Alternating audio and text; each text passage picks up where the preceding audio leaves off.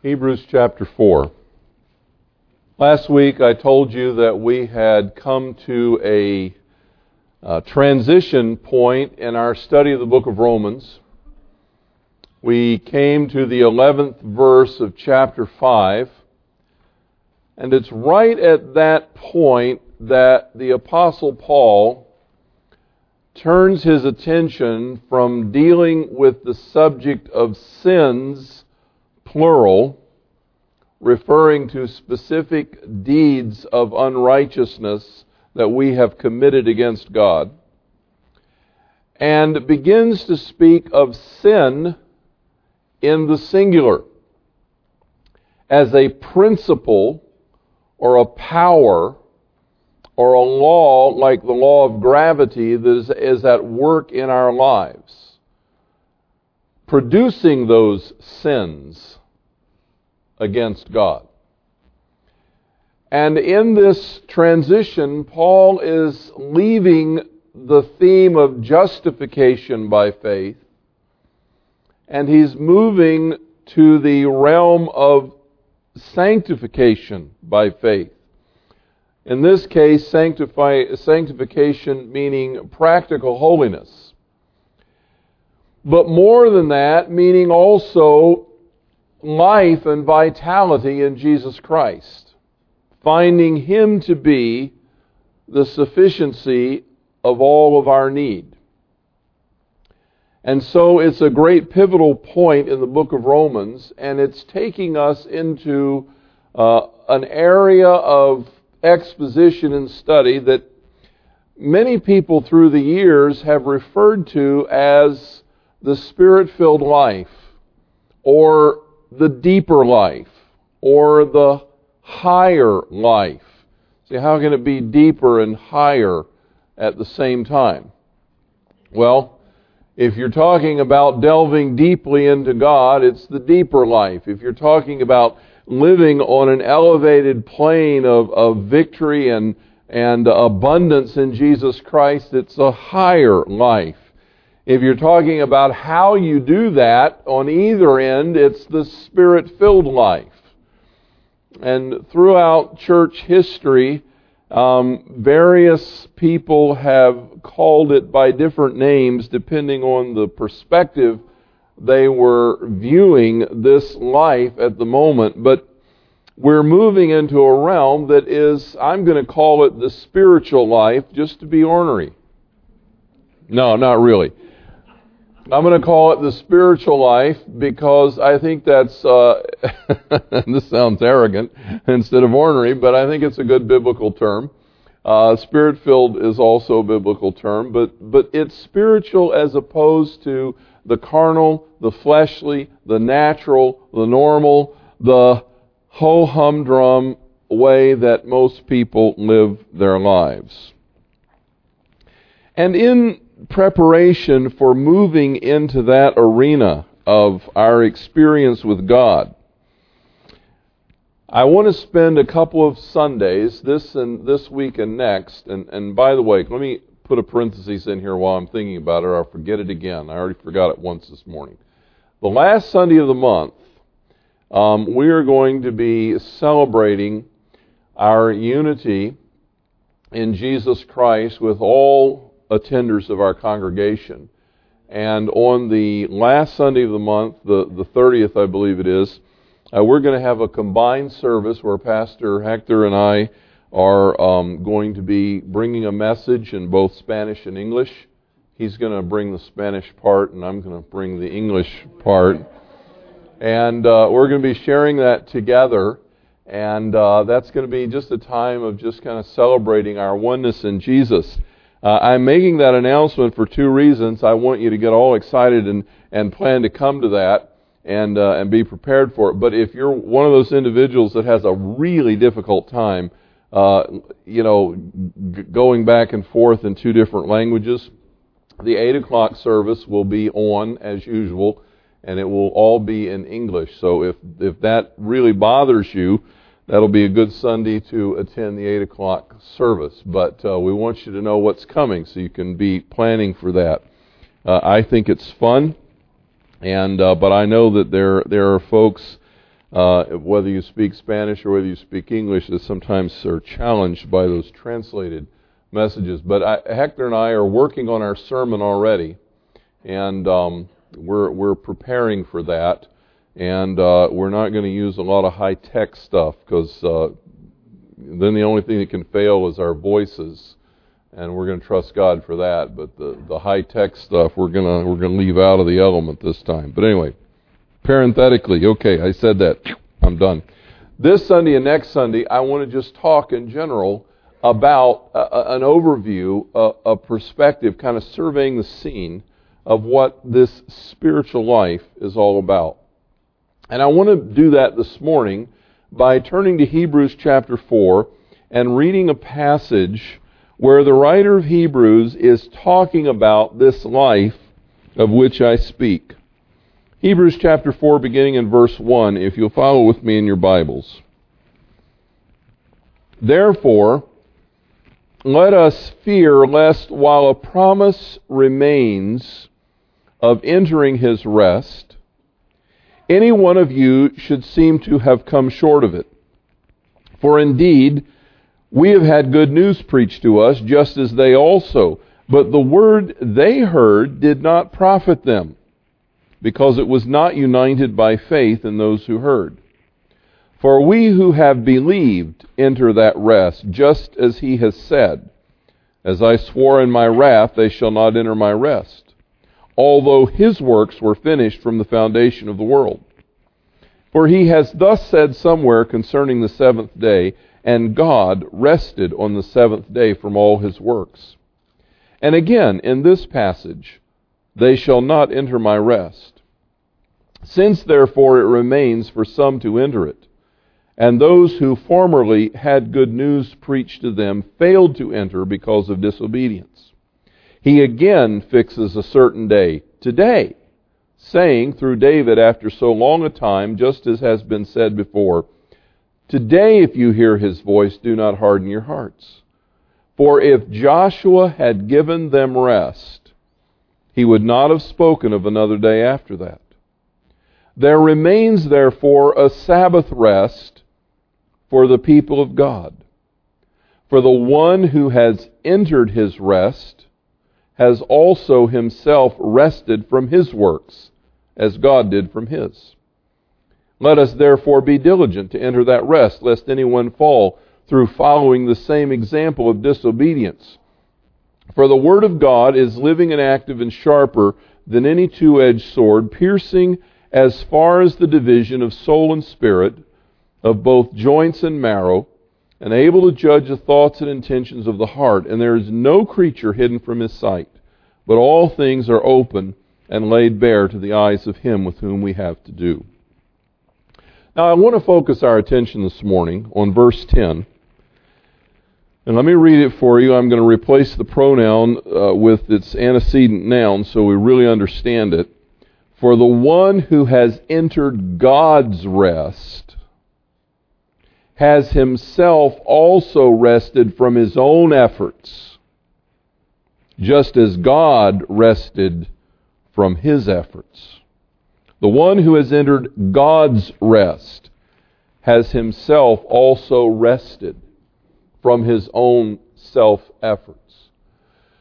Now, in order to understand why the writer of Hebrews is writing this way, we, need to review the audience to whom he writes. Remember from our study of Hebrews that he is writing to a group of Jewish believers. They're, they're Jews who have come to faith in Christ toward the, the middle of the first century.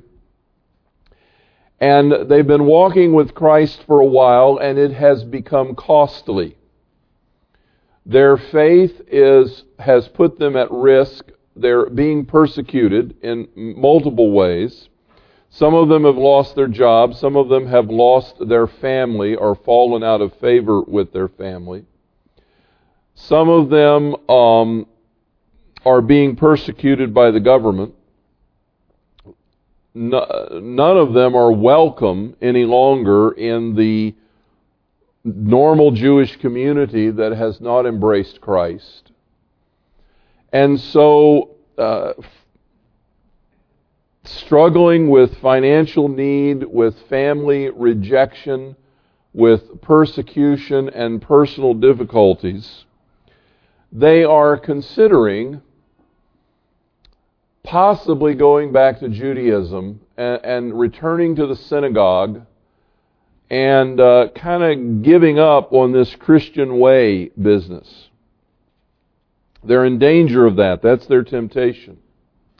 The writer of Hebrews is writing to them to encourage them to move forward.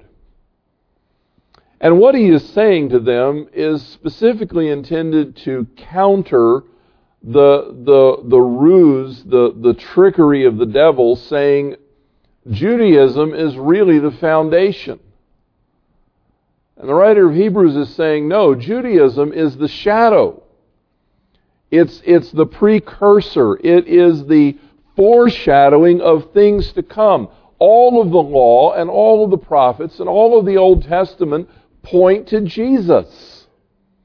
And, and if you turn away from Jesus, there's nowhere else to go. You can't go back because that's not reality. That's merely form and, and, and shades of gray. It's just a shadow. Jesus is the person about whom all of the Old Testament speaks. So if you turn from Jesus, there is no more sacrifice for sin. There's not going to be another Messiah. There won't be any more hope. He is the promised one. And so they were in the crux of that dilemma. And there's one thing I really want us to connect with here as we as we analyze why this passage occurs here and why it's important is he is writing to Christians. He is writing to Jewish Christians. People who have already trusted Jesus Christ as their Lord and Savior. And he is saying to them, there therefore remains a Sabbath rest be diligent, you Christians, to enter that rest through faith, lest you should come short of it.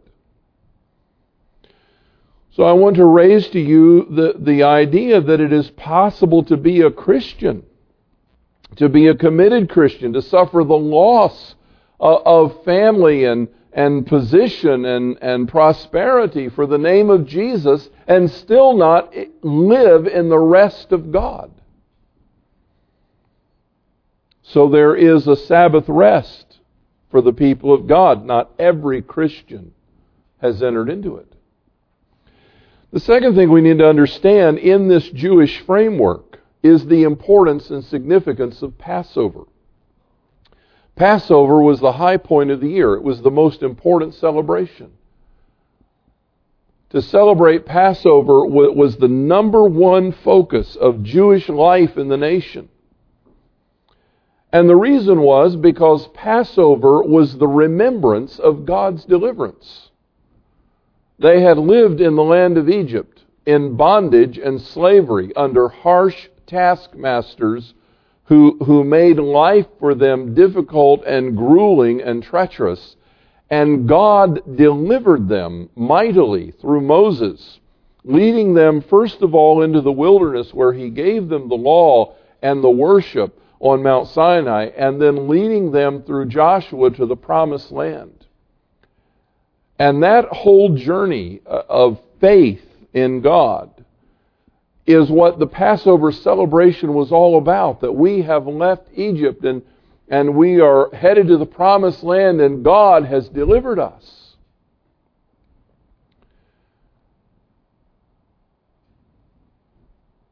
And what the writer of Hebrews is saying to them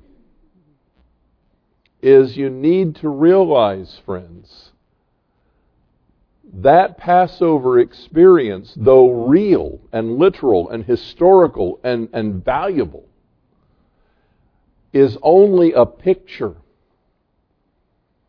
of what God really intends to do in your life, personally and spiritually. And I am not making this up when I tell you that the, the Passover experience, the the deliverance from Egypt is a picture of spiritual truth. It's not allegorical, it really happened in time and space and history. But it foreshadows an event to come that is the reality of spiritual deliverance. When Jesus died on the cross and paid the price for our sin and rose from the grave to become our captain, the Lord of hosts on our behalf, he takes us from our bondage in Egypt, the land of sin. And He leads us through a wilderness path into the promised land that is a land flowing with milk and honey. A land that is full of riches and, and great harvest and bounty. And if you can imagine what it was like for an Israelite who, who first of all is living in Egypt as a slave under harsh taskmasters, grueling, burdensome every day, making bricks and, and, and whatever for the, the building and construction of Egypt, being the lowest of slave labor. That is your life in sin. You are in bondage to sin, your master, and it has a grip on your life like a taskmaster. And along comes the deliverer, and the Red Sea is parted, and, and we go through that baptism into Jesus Christ, and it leads us out of Canaan into that place where we can meet God at Sinai. But listen, friends, the wilderness is not where we're to live. Because there is Canaan land to come, and Canaan is that land of bounty and plenty and, and it's true, the spies said. We observed two men carrying a cluster of grapes on a pole between them. It was so heavy. It's a land of amazing harvest and wonderful bounty. And Jesus said, I have come to give you life, and life in all of its abundance. Friends, I want to tell you this morning many, many Christians Remember last week, it was the analogy of, of getting that ticket to Six Flags and uh, going through the turnstile and then opening your little camp stool and, and parking. And, and, and I got in, I got to Six Flags. But you didn't get 10 feet past the entrance, and you never discovered anything that was there to enjoy. And many people live their Christian lives like that. Well, here's another analogy of the same thing. Many people leave Egypt. They leave the land of sin and bondage. They trust Christ as Lord and Savior. They leave that behind. They discover His deliverance. They have passed through the Red Sea, and now they're in the desert. Do you know what it's like to be in the desert? It's hot, for one thing. It's dry. God gave them manna from heaven, and we talk about how wonderful that is. And, I, and I'm sure it was wonderful. But do you really want to eat the same thing every day for 40 years? Imagine having cream of wheat every meal for 40 years. Does that sound like an abundant life to you? It wasn't supposed to be. It was God's sustenance until they could get where they were going. How many of you have been to the beach? You can raise your hand. This is the interactive part. How many of you have gotten sand in your sandals? How many of you have gotten sand in your bathing suit? How many of you want to live like that every day? Beach is fun, but I, I got to get a shower and get the sand off, man. The desert is full of sand. Every day, every day, in everything. Talk to some of these soldiers who have come back from Iraq. Talk to Ann and Dewey, who live in Saudi Arabia. Sand in everything. Dust in everything. Man, the wilderness is not where we were designed to live. It is a transition. God provides for us in transit that we can come to Canaan's land full of prosperity. I'm not making this up. Paul recognizes that in Galatians. The writer of Hebrews recognizes that here. This is a type, a foreshadowing of our spiritual walk, and there is a promised land waiting for us called the abundant life in Jesus Christ. And it's not characterized by sand and heat and dryness every day, even though God's provision is available. But it is characterized by milk and honey and, and, grape clusters so large that it takes two people to carry them. It's characterized by fruits and vegetables that virtually grow themselves. It's a land of plenty. Many, many Christians never, ever discover that land. Jesus talked about the same thing when in John chapter 15, as John records his last communication with his disciples, Jesus said, You abide in me. I am the vine. You are the branches. Abide in me, and I will abide in you. And as you abide in me and I abide in you, you will be fruitful. That is a place of rest. The writer of Hebrews says there is a Sabbath rest that is still waiting for the people of God. And what, what characterizes that rest? Look at verse 10 in Hebrews 4 again, just for a moment. The one who has entered his rest has himself rested from his works. The one who has entered God's rest has himself rested from all of his works.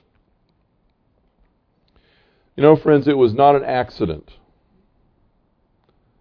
that man's first day on the planet was God's seventh day. Are you with me? Think about creation. When were Adam and Eve created? Day two? Day four? Day five and a half? They were made on the sixth day. What part of the sixth day? Last part. When God had done everything else, He had prepared this incredible world, marvelous planet, full of lush vegetation planted a garden, populated the earth with birds and fish and animals and all kinds of fascinating things. Here's paradise. The last thing he did was he made Adam and Eve. That was Friday night in the creation week. And when they woke up, the first day of their existence in the planet was the Sabbath rest of God. That is not an accident. The writer of Hebrews draws that out in this passage. God has spoken of a rest, a Sabbath rest, where it says, And six days he did his labor and creative work, and on the seventh day he rested. Why is that important to us? Does God need to rest?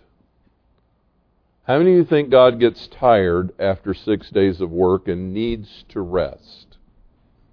God doesn't need to rest. He has infinite power. There's no bounds to his energy. He never gets tired. The scripture says he never slumbers, he never sleeps. What's up with this rest business? That's not for His benefit, that's for our benefit. God wants us to know that we were designed to live in His leisure. We were designed to enjoy His rest. What happens when you have little children and, and they uh, want your attention? You know, what do they say to you? Stop it, mommy. Stop it, daddy. Come read to me. Come play with me. Stop your working and come play with me. I want your undivided attention. Right? I don't say it in those terms. That's, that's my interpretation.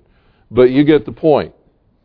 Little kids know that when you are occupied, they cannot have your focus. But if you will stop what you're doing and sit by them and read them a book, they have your undivided attention. You're at rest. They're having fun. God designed us to live in His leisure, in His rest.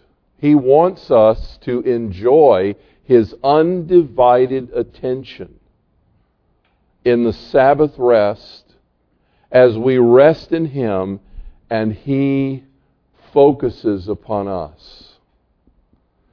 And it doesn't mean that that place in Eden was without any kind of productivity. God said, Be fruitful, multiply, fill the earth, enjoy this garden, eat all this food. This is all for you. And, you know, they had to pluck it and, and maybe peel it. I don't know if they peeled it. Maybe they just ate it. And they had, but they had to gather and they had to do things like that. And, and they had to, but, but when you compare that to real drudgery out there trying to grow wheat in the midst of a thistle field,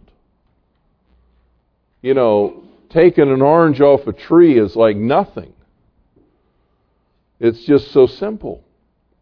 It's just living in the lap of luxury. God says, I've designed this for you to abide in my rest. And even though there is delight and joy and blessing there, and there is productivity, and there, it, it's, it's almost effortless compared to what it's like when you're out there outside the garden doing it on your own. Some people think work is the curse of sin. It's not work, it's the thistles and thorns that was the curse. The work was meant to be enjoyed in the lap of God's rest. It's outside the garden that it becomes personal and grueling and challenging. But in, in His presence, it's joy. This is what Jesus meant when He said, Abide in me, and I in you. Same picture in John 15. Resting in Christ. What does the branch have to do to abide in the vine? Just hang there, right? I mean, how, how hard can it be to abide in the vine? You know, you almost have to work at not abiding if you're a branch. So, somebody has to cut you off. Branches just hang on vines. You, you see that, right? I realize this is incredibly simple, but we want to make it really difficult because we want to take these simple illustrations and turn them into deep, intricate theological challenges. Jesus is giving us a picture. He says, Look at a vine. I'm the vine. Look at the vine. Here's the trunk of the vine. Here's its primary shoots going out in the vineyard. Look at the branches. What do they do? They hang there. Hang in me. If you hang out in me, you will bear fruit. And it doesn't take a lot of imagination to understand what happens when the branch isn't connected to the vine. It shrivels up. Most of us live our Christian lives trying to lop ourselves off from the vine, run out in the sun, and try to be fruitful. And while we're shriveling up and, and drying out in the sun, we're trying to produce grapes. And, and we get what we, we get what we're worth in that case. Jesus says, hang out in me, abide in me, rest in me, and I will be fruitful through you. I will fill your life with fruitfulness as you abide in me. We want to make a big difficult thing out of this whole rest business. What is rest? Don't, don't give me, not working, thank you. Don't give me a theological definition. Give me a simple one. If you're working out in your yard on Saturday and you're trimming and weeding and mowing and and getting your yard all trimmed up, and then you go inside and sit down. Do you know the difference between work and rest? It's not hard. Resting is when you're sitting, working is when you're out there pulling weeds. There is a Sabbath rest for the people of God. We have this kind of overstuffed leather recliner in our loft area, and boy, sitting in that thing is just wonderful. It's it's it's soft and it's smooth and it just kind of envelops you. And I can sit in that thing and turn the ceiling fan on, and it's great for sleeping. It works okay for reading for a while, but but it is fantastic for sleeping. And I know the difference in working in the yard and resting in that recliner. Okay, there is a Sabbath rest for the people of God. Just take the image and carry it into your spiritual life. God wants you to just settle back in Him, just rest in Him, just kind of snuggle down and let Him hold you up as He sustains and refreshes and strengthens you. Jesus gives the image in the vine. Paul gives the image in Ephesians. You know, an outline is, is, a, is a tool that we use to kind of simplify uh, maybe a book or a speech or whatever. We, we put the main points down and we try to put it in order and kind of hang it on a framework that will be easy to remember. How many of you in a Bible study have ever outlined a book of the Bible? You can raise your hand. This is another interactive part. You've outlined a book of the Bible, okay? A good outline captures the main points in the simplest way that you can get a mental hook on what's there, right?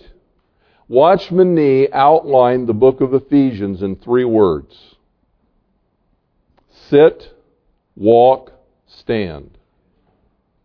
And he said Ephesians 1 to 3 is sit, Ephesians 4 to six and a half is walk, and Ephesians six and a half to the end is stand. And that's the outline of the book of Ephesians. What was he telling us? That the Apostle Paul in the book of Ephesians is explaining to us this spiritual life. And where do you begin the Christian life, the abundant life in Jesus Christ?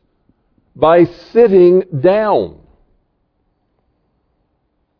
The Apostle Paul says in Ephesians, We have been raised with him and seated with him in heavenly places in Christ Jesus. That's where we begin our Christian life, seated with Christ. As you are seated in him, refreshed in him, filled in him, as he is in you, then you're able to walk in him. And in chapter 4, he makes that transition Therefore, walk in a manner worthy of your great high calling. Now we can walk after we have learned to sit. And when we walk, we find there's resistance and opposition to our life. We do have an enemy. And he says, when you encounter that opposition, just stand. Just stand and stand in Christ, in the fullness of his armor and everything that he's given you. Just stand firm. Let Jesus handle the problem. Friends, most Christians live their Christian lives this way. They go out and they try to run. They don't try to walk, they try to run. They try to, to do stuff for God. They try to get involved. They try to get busy. They try to go, go, go, go. And, and they're gonna they're gonna conquer this thing. You know, they're gonna be great, do great exploits for God. And they're out there working away. And Then the devil hits them and smack. They fall over. Lying down is not in the book of Ephesians. But that's what they are. They're lying in the mud. Man, what, ha- what happened to me? And they've never yet sat. The whole point of this spirit filled life is learning the secret of resting, abiding, sitting, in Jesus and finding Him to be the sufficiency and the fullness and the power and the grace for everything that's needful. And I will tell you the truth. I don't have a statistical analysis, but I'm just going to throw out a number by observation. I think that 99% particularly of Western Christians, never get it. They live their whole Christian life and they never understand what we're talking about this morning. And even people who can put it into words, they can articulate it, still betray by their lives that even though they've read some books and they got some stuff up here, they don't have it here in their heart. They're still missing the secret of abiding and living in Jesus Christ.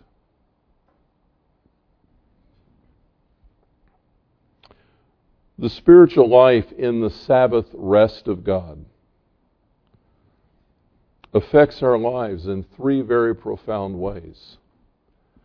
And, and I want to tell you right out at the outset one of the reasons why I know that most Christians don't get it is they miss the first one, which is the main one.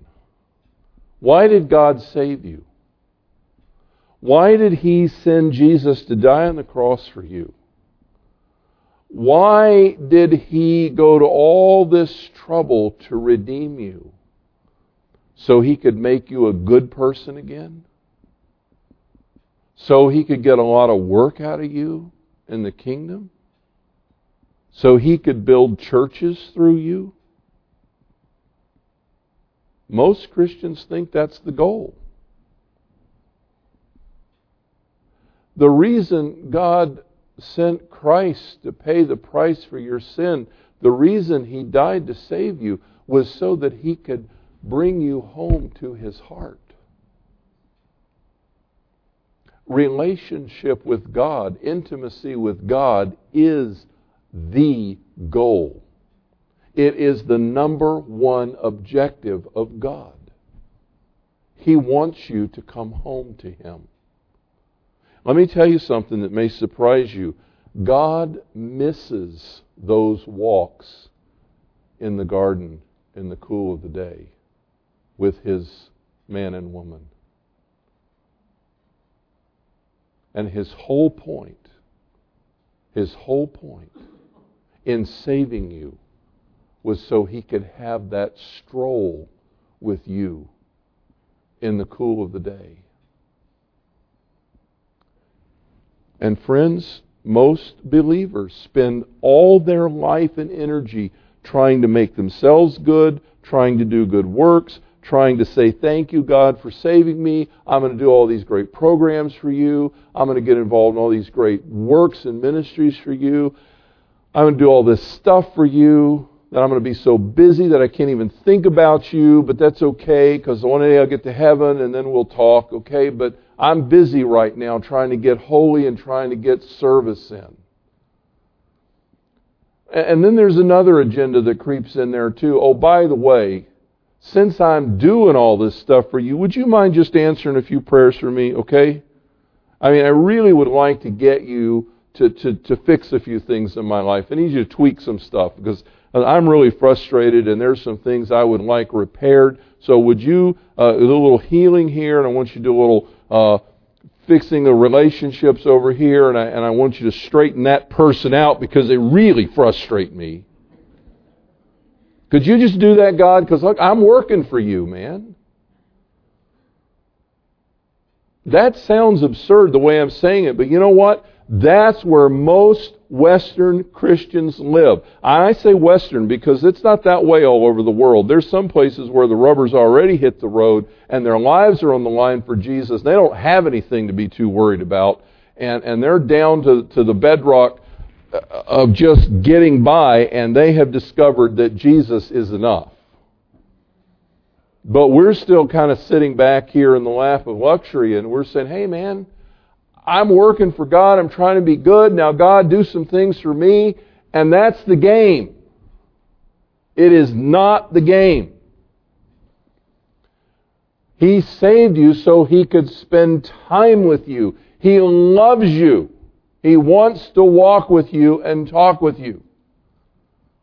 I mean, can you imagine? Let's, let's take a walk with Him back in the garden. Let's go for a stroll with Adam, okay? Hey, you see that long legged thing over there with a long skinny neck? What do you think about that? Oh, that is, man, that's neat. Look at those funny things on its head. What are, what are they? Well, Adam, what would you like to call that? I think I'll call that a giraffe. Okay, I like that. Let's call that a giraffe. Does that sound spiritual to you? There is nothing more spiritual than hanging out with God, having a walk with Him, paying attention to what he's doing, getting excited about his, his creativity, his power, his glory, his majesty, saying, Wow, God, that is so cool. Man, that's neat. That is worship. And God says, Boy, I, I just really like these walks we're doing. I love this. Some of you are wondering right now, why would God want to do that? Why would God want to hang out with me? Why would he want to spend all that? I, I, thought I thought he wanted me to build churches, you know, and and and, and work in uh, lead small groups and do Awana and teach classes, and, and I thought that was the goal. And, and and get rid of all my bad habits and, and be good. I thought that was what it was all about. No, that's not your job. It's all about loving Him. And why does He want to hang out with you? This is a real surprise. We read it on almost every page of Scripture and we don't get it. God so loved Doug Peterson, Dave Madden, Peggy Linton, Anne Marie White. God so loved them.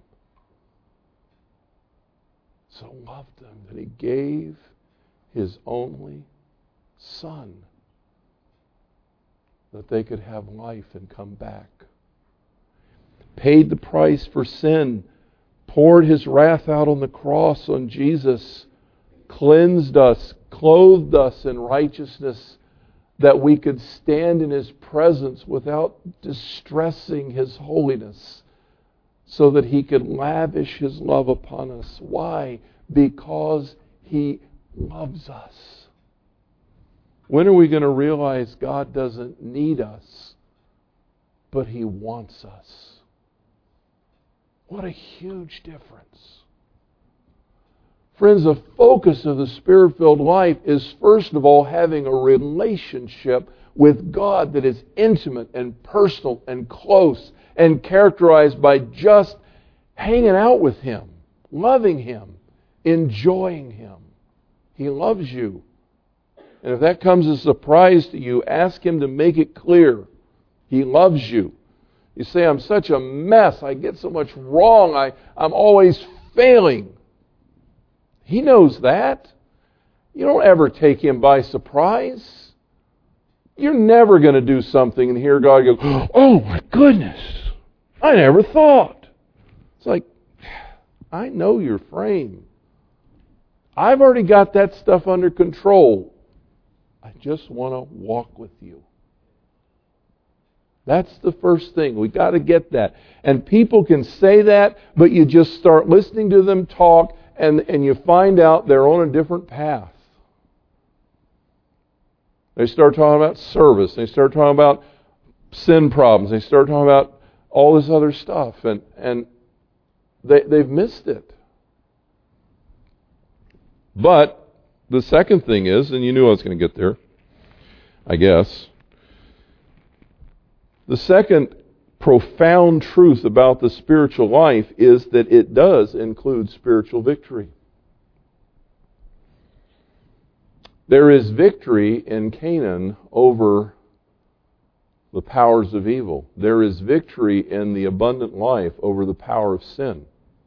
You can walk with God and experience the victory and the power of His Spirit living in you. You know why? Because when you're in intimate relationship with God and you're walking with Him and you're having this, this close fellowship, He has already written His character on your heart. He has built it into you, and He has given you His Spirit now to bring that to life and to apply it in every situation. And as you cruise down the path together, the Holy Spirit is there to apply the character of God when you encounter different kinds of things. And He says, He brings to our mind, don't do this, do this. I mean, we don't have to worry about memorizing it all. Don't misinterpret that. But it's not that we've got to, okay, I got to keep all the rules to make God happy, but it's I'm walking with God, He's going to tell me what I need to know. And when I encounter that thing, He's going to give me the power to be obedient. And as I surrender to Him, He will fulfill it through me. Romans 8 1. That in Christ Jesus there is no condemnation to those who walk not after the flesh, but after the Spirit. For what the law could not do, weak as it was through the flesh, and never will do, God did, sending His own Son in the likeness of sinful flesh and for sin, condemned sin in the flesh, that the righteous requirements of the law might be fulfilled in you, through you, not by you, but through you, who walk not after the flesh, but after the Spirit. So there is victory. Are you hung up on a sin problem? Turn it over to Jesus. There's victory. If you're resting, who's got the load? He does. Give it to him. Don't try to take this thing yourself. Say, man, I got this horrible habit. I just can't get over it. Give it to Jesus. Take it there and leave it there. Let him have it. We think sanctification, being practically holy and godly, is our responsibility. Read the Bible. Jesus Christ has been made to us wisdom, righteousness, truth, sanctification. He is my hope. He is my sanctification. It's not my problem. It's His problem to make me holy. That's not my job. That's His job. He will do that. Now, if you find that difficult to believe, I encourage you to try. Come to Jesus and give him a problem that you have and ask him to take care of it. And then leave it in his hands. Don't worry about it. He will take care of it. If, you're, if you have truly come to Christ, you're not going to go off the deep end and end up in some skid row dump somewhere, mired down in, in your problems. Jesus is going to deal with you in his power and his strength. That's his job. And He will do that by His Spirit. The other thing that's true is there is powerful and effective service. Since God is now doing the work, He gets results. I go back to the, the vine and the branch. We're like those branches, you know. We kind of connect with God for about 10 minutes. You know, we sort of cut this notch in the vine and graft ourselves in. We just kind of sit there and suck the sap for about 10 minutes. And then we jump off and go springing out in the desert, separate from the vine, trying to be fruitful. And you just dry up. You just wear out. You get frustrated. And there's no fruit. And your leaves start falling off. And you say, What's the deal? I'm having my quiet time. I'm reading my Bible. I'm, I'm doing this stuff for God. Why am I so tired? Why am I so frustrated? Why don't I see any fruit? Why is this wearing me out? Because you're not abiding.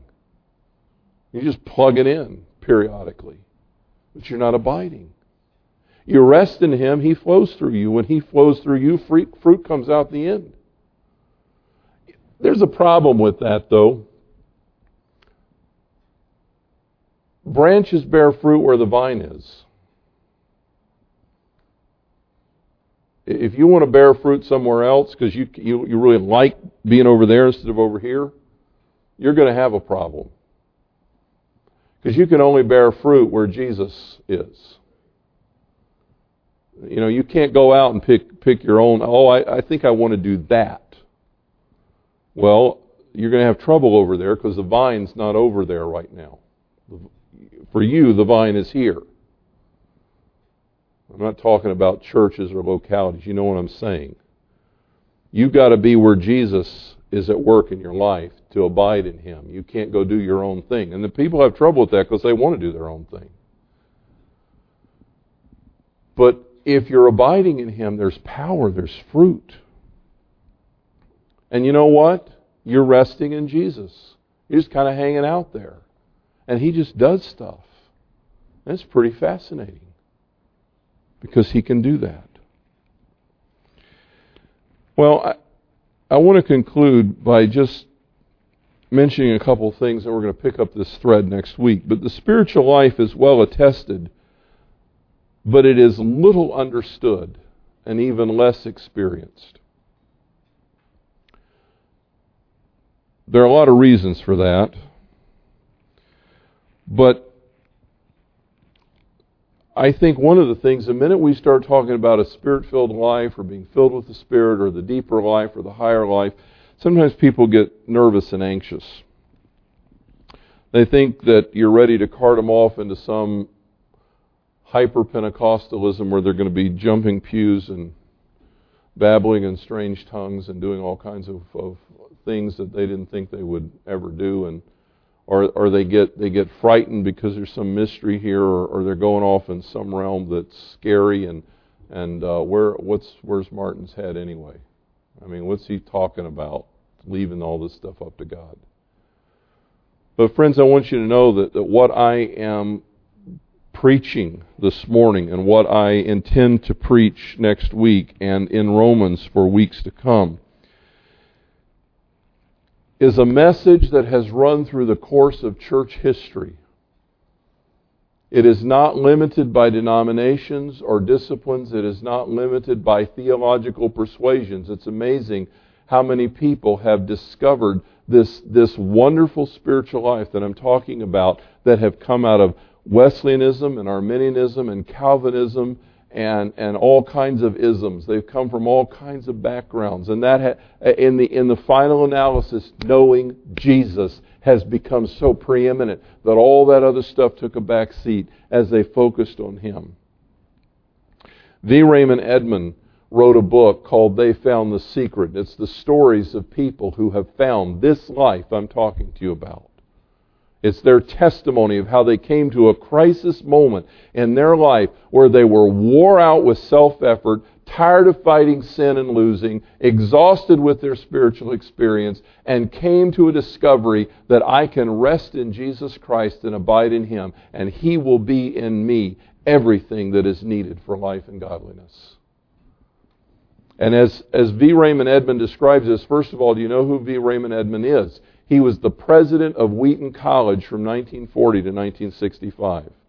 He trained at our own Nyack Missionary Training Institute, which was what we called Nyack Seminary back in those days. In the early part of the century, he was a missionary. He came out of that whole movement and experience of the deeper life, but he was the president of Wheaton College. Wheaton College is like the bedrock of middle of the road, tried and true, solid evangelicalism. And, and from that perspective, he writes about people like Hudson Taylor, John Bunyan, Amy Carmichael, Oswald Chambers, Charles Finney, Richard Halverson, Frances Ridley Havergal, John Hyde, Dwight Moody, H.C.J. Moule, Andrew Murray, Robert Nicholas, William Nicholson, Eugenia Price, Walter Wilson, Ian Thomas, people that many of you have heard about. These are people that have discovered what I'm talking about. They're not in some wild and crazy offshoot of the faith. They're right in the middle of some of the most powerful movements of God in the history of the church. Because they discovered what it was like to abide in Christ and let His fruitfulness flow through them. And I guarantee you, He does a better job than we could ever dream of doing. Andrew Murray wrote a book called The Believer's New Covenant. He wrote many books, but this is one of them. And this focuses on that, that, very, that very thing of coming into this new relationship with God through Jesus Christ, whereby He endeavors to do the sanctifying and the working while we abide and rest in Him. A fellow by the name of Paul King, who is part of the Christian Missionary Alliance, similarly writes a book of testimonies of people who have come to this experience in their life where they entered the rest of God and discovered an abundant Christian life out in front of them. People like George Mueller, Hudson Taylor, Charles Spurgeon, a British Baptist, Phoebe Palmer, Hannah Whitall Smith, E.M. Bounds, Andrew Murray, A.B. Simpson, Oswald Chambers, Amy Carmichael, John McMillan, A.W. Tozer. These aren't weird weirdos. These are the people right in the middle of the faith that through the centuries, through the years, most of these in recent times, but going back to, to, to Fenelon and uh, Savonarola and the history of the Catholic Church before the Reformation and in that period of time, and um, Madame Jeanne de la Motte and some of those great eh, people who experienced God, Brother Lawrence in the depths of their experience, discovered this. There is a wonderful, abundant life awaiting us in Jesus. And you don't have to get weird to get it. You just have to get Jesus.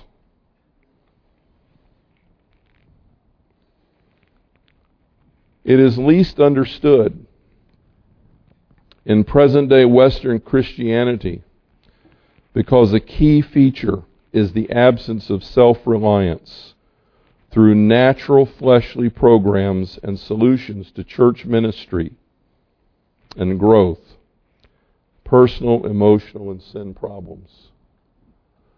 Let me tell you something about the church at Laodicea. It did not understand the deeper life. Do you know why? Because it didn't think it needed anything. And if there was ever a time in church history when a church was like the Laodicean church, it is the Western church in America today. We are rich and think we have need of nothing, and we do not know that we are poor and blind and naked and in desperate need of Jesus. Come to Him and buy salve. Come to Him and buy garments that are white. We are in trouble and we don't know it. We got church growth programs. We got programs for the church. We got how to grow, how to build, how to assimilate, how to bring people in. We've got a program for everything. We don't need Jesus to work through us. We have a program to work for Him. We can build the church by going to church growth seminars. We can improve the church by, by, by learning methods and means. We can promote the church by marketing the church. We can take courses in this. You got sin problems? We have, we have Christian psychology. We have, we have taken Freud and, uh, and uh, Adler and, and some of these other people and we have baptized them and made them Jesus people, and now we have taken their methods, and, and we can we can fix people now. We're we're enlightened. We have Western comprehension and understanding. We're of the Enlightenment era. We have scientific theory, and we know what we're doing. We can deal with psychological problems. We can deal with addictive disorders. We can deal with behavioral disorders. We can we can handle all this stuff. We know how to do this. God will do it for you. We'll do it in the church. We'll do it in the name of the church. We'll, we'll run this program for you and fix folks up. Can't have the spiritual life if that's your attitude. Because guess what? You can't do it. Can't do it now, you never will. You don't have the power to change a heart. Boy, nobody knows that better than I do. I've talked to people all my adult life, and I have never changed one of them. But man, is it fun when I see God get a hold of them. Boy, what He can do. He can do in, in, in about a half a second what I can't teach people to do in a year of weekly meetings.